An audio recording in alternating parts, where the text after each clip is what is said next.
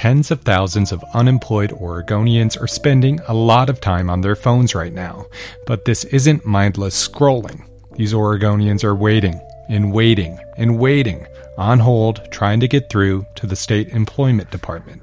I'm Andrew Theen, and this is Beat Check with the Oregonian. This weekend, the state added yet another tally to that still growing unemployment figure.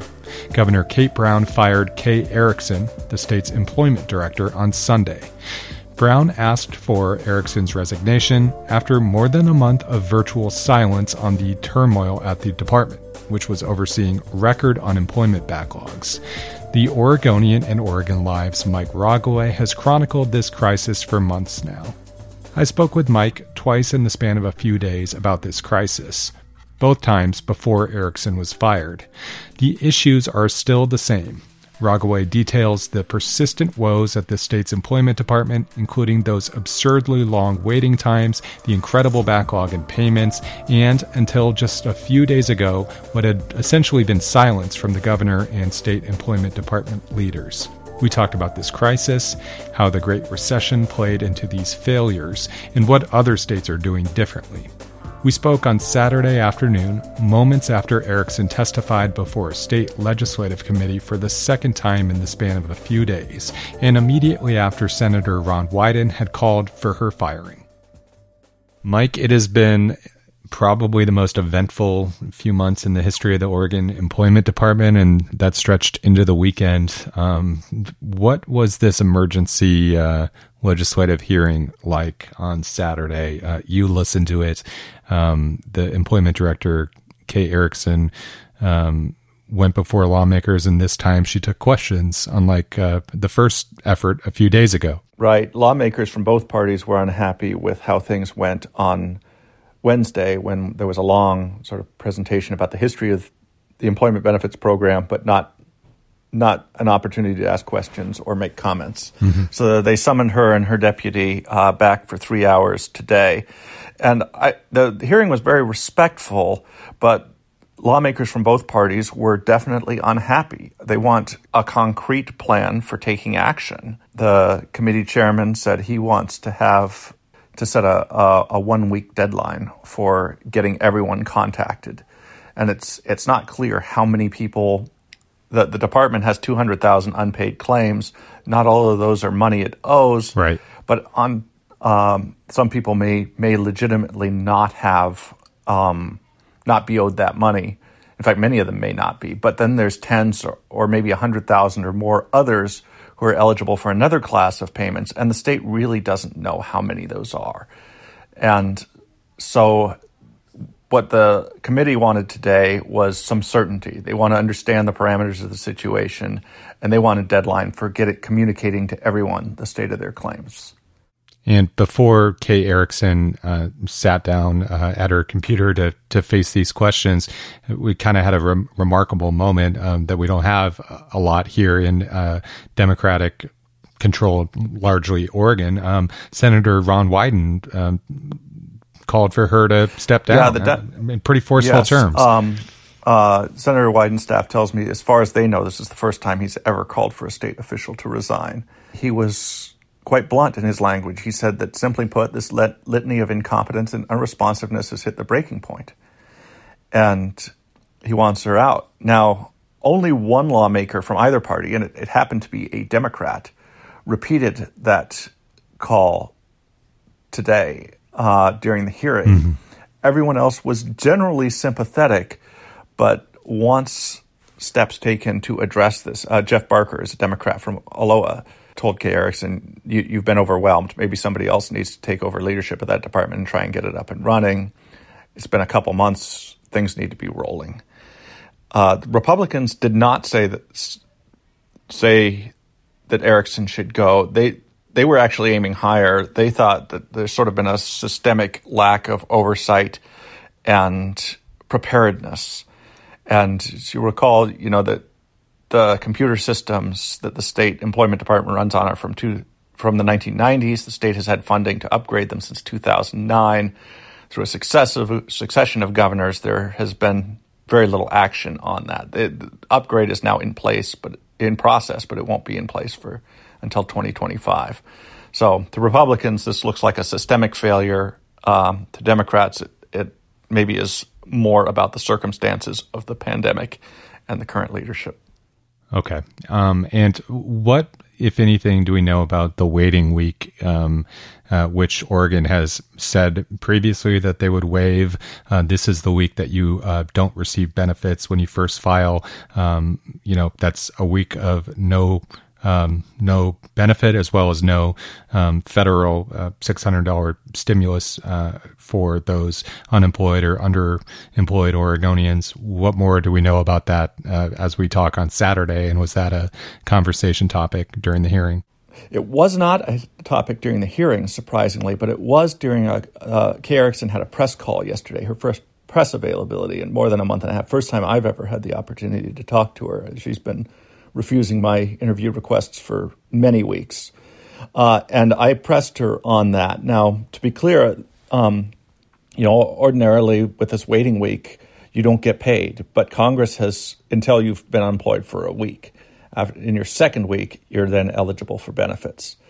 Uh, I pressed Erickson, are we going to get that resolved and when? There's essentially a December 31st federal deadline to get that resolved, and the state says it'll take 4,000 hours of computer programming. If we don't meet that deadline, Oregon doesn't get that money. That's several hundred, it's at least a few hundred million dollars for the state and several hundred dollars per laid off Oregonian uh, during that period. And Erickson would not commit to me to doing that. She said they will try, but they said they have many priorities. Now, the governor said, tweeted this morning that you know, Oregon families are counting on unemployment benefits they've earned. That includes fixing our computer system and providing waiting week benefits. Mm-hmm. So it sounds to me like she's committing to do that. This is a lot of work that has to be done, and it hasn't really started yet. So, you know, what I want to know is if the state is going to do it, how will it do it?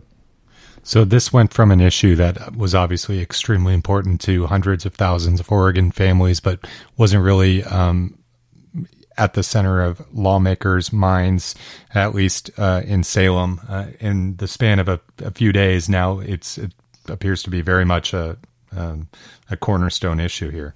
Yeah, I think there's no doubt. Uh, Wyden's uh, resignation call this morning definitely uh, definitely brought that to the the top. I, I think lawmakers generally have been getting more and more concerned about this. They're hearing from their constituents. Some of them describe you know, getting call volumes that are similar to what the employment department is getting over this because people can't reach the employment department. So they turn to their lawmaker and say, what can we do? And this was a, a point that came up a number of times in today's hearing.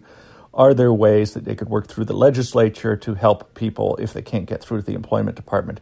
There wasn't a concrete plan for that, but it sounds like there may be some efforts in that direction to make the legislature another point of contact for laid off workers another another phone number to call. Yeah.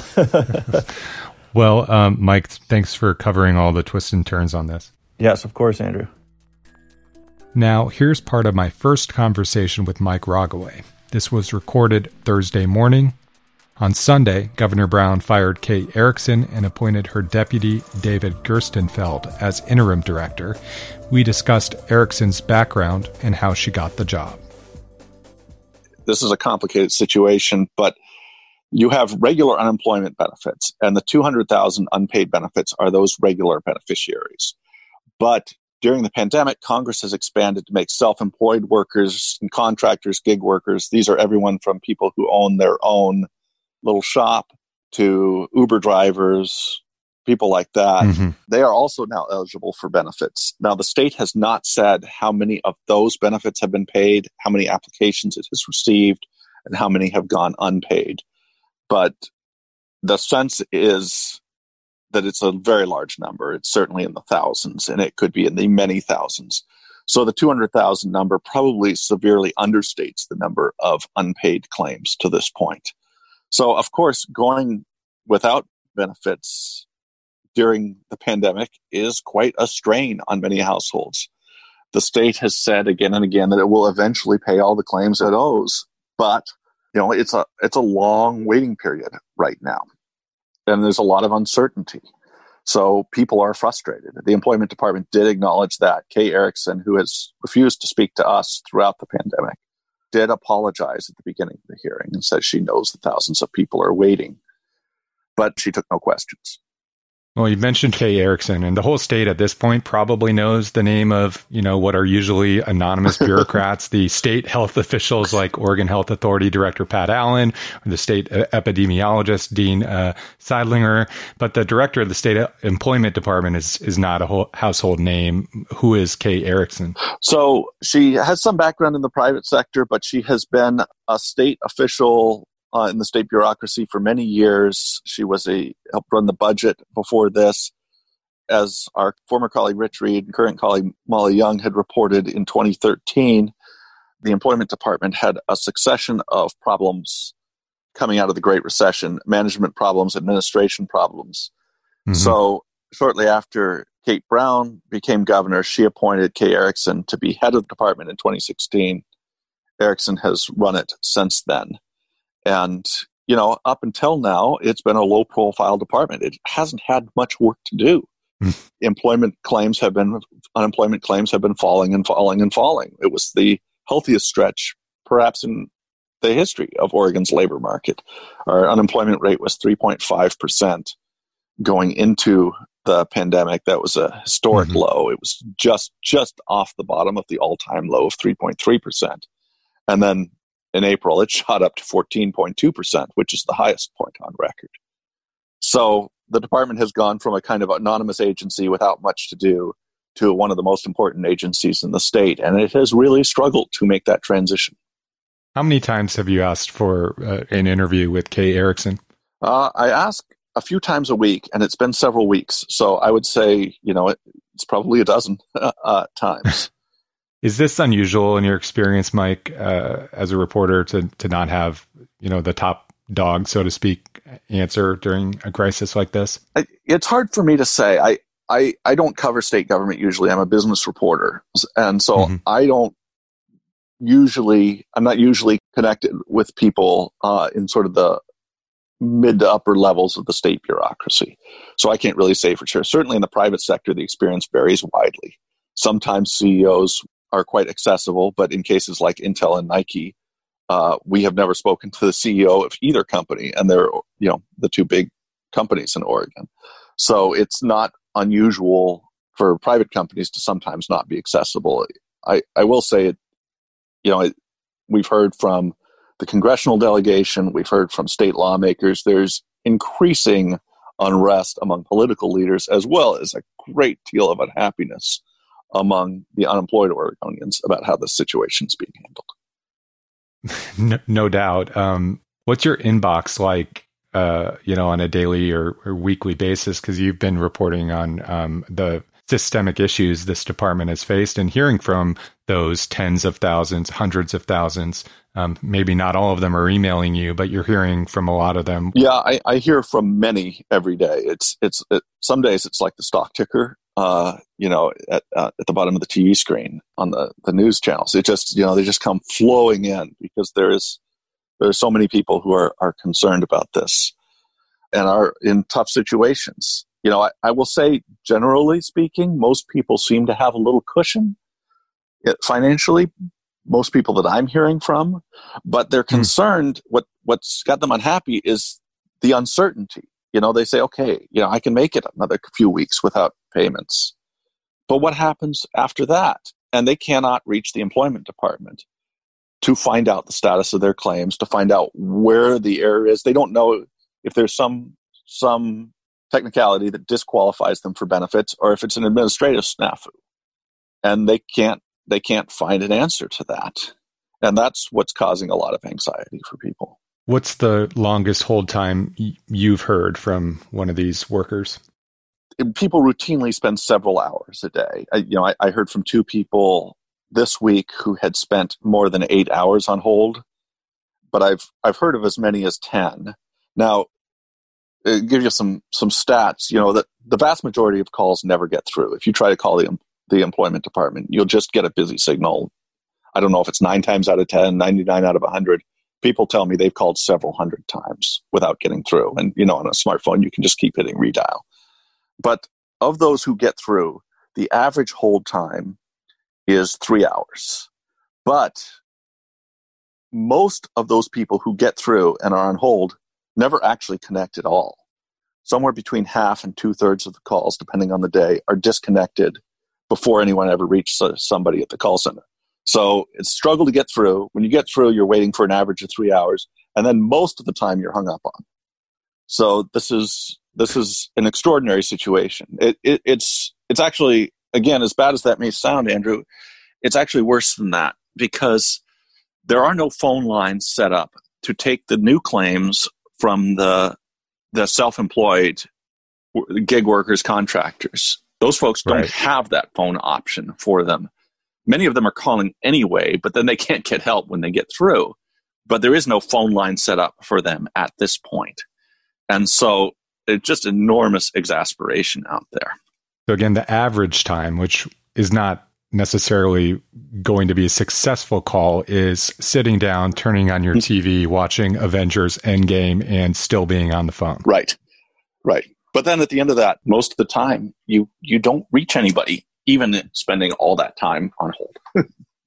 and these people aren't gluttons for self punishment, or they don't hate themselves. This is um, what the state says is the best method to have your claim resolved, right? That's right. So.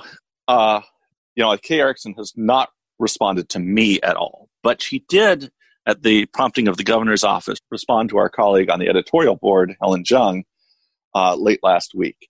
And Helen pressed her on this question, and she said, yes, the best option right now is calling in. Now, the department has started to take some steps. They've begun acknowledging that this isn't working, and they have begun taking some steps to proactively call people back they have taken some of their most experienced claims processors off of the phone banks and had them start working on claims. And my understanding is they are proactively reaching out to people to call them to try and try and address problematic claims. And uh, last weekend, they sent emails and robocalls to people, these self-employed workers. It's a, a category called PUA or Pandemic Unemployment Assistance. Hmm. Um, they start they sent those folks robocalls and emails to let them know that their claims in fact have been received uh, they haven't been processed yet necessarily but they have been received and so at least people now know that that is coming in and before you know they, they weren't getting acknowledgments of that in many cases and that was that was concerning to those people and prompted them to call to see if they could find out what the status of their claims was and we know how that went yes it's just just overloading the phones more. I'm afraid. I, I think many Oregonians, even um, many of the unemployed, as you mentioned, may be willing to give the state a pass for dealing with this during a pandemic, but that patience is likely wearing extremely thin at this point. But r- remind us, how did things get so bad? Well, you know, we, we've got to go back in time. We had similar issues during the Great Recession. Many states did, and many states do right now. And so at the end of that period in 2009, the federal government allocated money for states to update their unemployment claim systems. In the 2000s, many states were running antiquated systems that weren't able to mm-hmm. handle the influx of claims that came along with the Great Recession uh, or adjustments in the claims and benefits program. So the federal government allocated some money, and Oregon got close to $86 million for that for complicated reasons, some having to do with leadership, some having to do with state priorities, and some having to do with safeguards over how that money is spent. The money that was allocated in 2009 is mostly still there. The state has not upgraded its claims processing technology. So it's still using a system from the 90s, but with components that go back to the Reagan administration. So that's fundamentally what's created this issue that beyond the high volume of claims is that the state had audits. We mentioned earlier, Molly Young and Rich Read had reported issues with the in the department. The states had audits of the employment department that said its computers just can't handle you know even normal volumes of claims right. people have to go in and manually make changes to fix things because they're issuing erroneous denials so that that was bad in normal times, but in an extraordinary time when you have 400,000 claims coming in, it has completely overwhelmed the system. And so the state is having to fix many things manually. And that is fundamentally at the root of this. The the technology upgrade that was funded in 2009 won't be complete until 2025 public sector technology woes are not a new thing. I mean, you think of uh, the Oracle and the uh, Obamacare program in Oregon being a complete debacle, but you know that timeline I think is really aggravating for anyone who who sees that. You, you think of a decade. Uh, a lot can happen in a decade. So, what Senator Betsy Johnson says is that there's just simply a lack of urgency in the employment department. I think there's a good argument for that. That people were not, you know, really on the horse about getting this done. And it, you know, it didn't need to be done when unemployment claims were at a historic low. You could handle them manually. If, you know, if you're just getting, you know, a few thousand claims a week, mm-hmm. um, and a, a relatively small percentage of those require manual fixes, you can do that with the hundred or so claims processors that the state had at the time. The state has now added, you know, several hundred. It's up to 700 claims processors, I believe, right now. And it's opened a new claims processing center in Wilsonville. But even even increasing that sevenfold has not been enough. You know, I was I was one of those unemployed Oregonians during the Great Recession, and I also got a public sector job at the uh, State Department of Human Services, and and kind of saw firsthand what the computer system was like for uh, self sufficiency offices responsible for food stamps and um, TANF uh, for needy families. And I was absolutely shocked, Mike. I mean, it was uh, this is computer technology you, you would think would, would be used to send Sputnik into space. I mean, it honestly um, could not have been more archaic and difficult to understand. And, you know, I'm a young person who's good with computers. It's been part of my whole life, but I've never seen anything like it. Have you ever seen this system that know, the employment I, department is, is using? I have seen some internal emails with screenshots from the system. And like you, you know, I have experience with a system like this. We ran a, a similar system at a health insurer I worked at in Seattle in 1994 and 1995. And, you know, it was efficient in the early 90s, but we weren't asking it to do very much. You know, it, it, worked for processing health insurance claims, and that's what I was doing then, and it was it was pretty straightforward. I think there is something to be said for this system is built on COBOL. It's an antiquated, but maybe not quite obsolete programming language mm. that is fairly sturdy and robust. And there's something to be said for that. And I think the state has argued, the employment department has argued that its system in some ways serves it well. And I, I think that may be so, but it's just not nimble. It's just not flexible. And this is a time we need it to be as a state. And that, that ship has in some ways sailed. It's too late to dig out of the hole for this case. I think the, the issue people are having has been the lack of proactive communication from the department about what's going on and the status of each individual claim. We had an article earlier this week about what other states have done and it's all over the map. Some, like Florida, it's been an absolute catastrophe. It's much, much worse than in Oregon, in part because the state is larger, in part because of decisions they made mm-hmm. consciously there to underfund the employment benefits system. But other states, like Vermont, were on this from the beginning and worked very hard to, you know, yeah, they faced a backlog and then they just started issuing payments to people the federal law doesn't allow them to do that, so it could end up coming out of state coffers, I imagine. But they said if you've been backlogged, here, just here's some money, uh, and then we'll work out later, you know, whether we paid you too much or shouldn't have paid you at all. Oregon has not done anything dramatic like that, and has been really slow about making decisions. Here, here's a, a good example. So, in ordinary times, if you're laid off, you file for unemployment benefits. You don't get paid for that first week. You have to be out of work for a week before you're eligible for money to start coming in. Well, Congress said you you get money for that first week now. It doesn't mean the money comes that first week. It takes some time to process your claim, but you'll get that money for the first week. Uh, and we, Congress, are paying for that, so the states don't have to. Well, most states said, great, free money for our workers, we're on it. But Oregon said, no, we are not going to waive the waiting week. It's too complicated technically for our computers to do. And when you're talking about you know hundreds of thousands of people being out of work, missing a week of payments, that adds up to hundreds of millions of dollars in lost payments for Oregon workers. So the congressional delegation made a lot of noise and said this is a big mistake. We as Congress funded this for the states. Oregon has to get on it. And so finally, Governor Brown responded and said, Yes, I will waive the waiting week, but she set no timetable for doing that. And it hasn't happened yet. And she, she issued no public announcement of her decision to do that. You know, right. we, we got a copy of the letter she sent to Congress, but she did not announce it publicly. We only knew it because we were able to, through sourcing, get a copy of that letter. And it hasn't happened yet. And the state has not said when it will.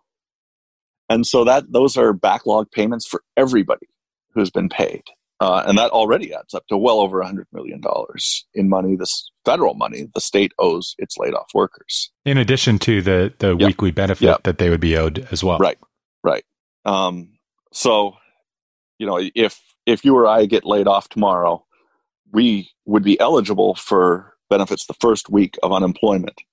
But when we would actually get paid for that first week, even if our claims processing goes well, that's all really highly uncertain. Well, let's take a break and then talk a little bit more with Mike Rogoway.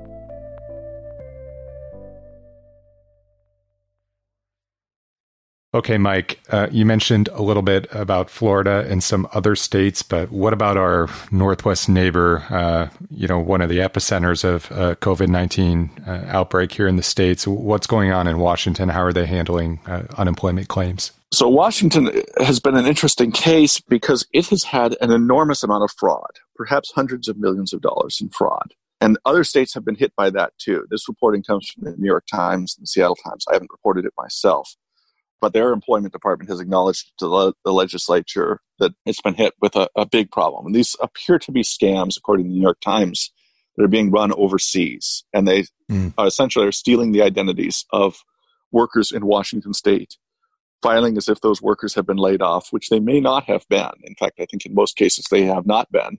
And then they give a bank account to which those those benefits should be paid. And then wow. it goes in there and it disappears and it's gone. Oregon says it has not had similar problems yet, but warns that if, if those do emerge, it could further slow down claims processing. Now, the department has not told me this officially, but people I know inside the department have suggested to me that one thing that is working in Oregon's favor around fraud is that generally the first checks that go out in Oregon, the first payments that go out in Oregon don't go out as direct deposit. They go out as a physical check to a physical address. And so if we were sending, you know, thousands and thousands of checks to Nigeria, probably somebody would notice. So fraud at scale works well with direct deposit. It doesn't work as well with a mail check to an individual address. You could have individual cases of fraud, but it would be hard to engineer on the state on the scale of what Washington has experienced. So in in some ways, in some ways, we're aided by the s- slowness. Yeah, of, and I, I, I don't think the... it's necessary. I, am sure that's true. That if you were a, a, a fraudster, you would not necessarily target Oregon because of the delays and issues we've had.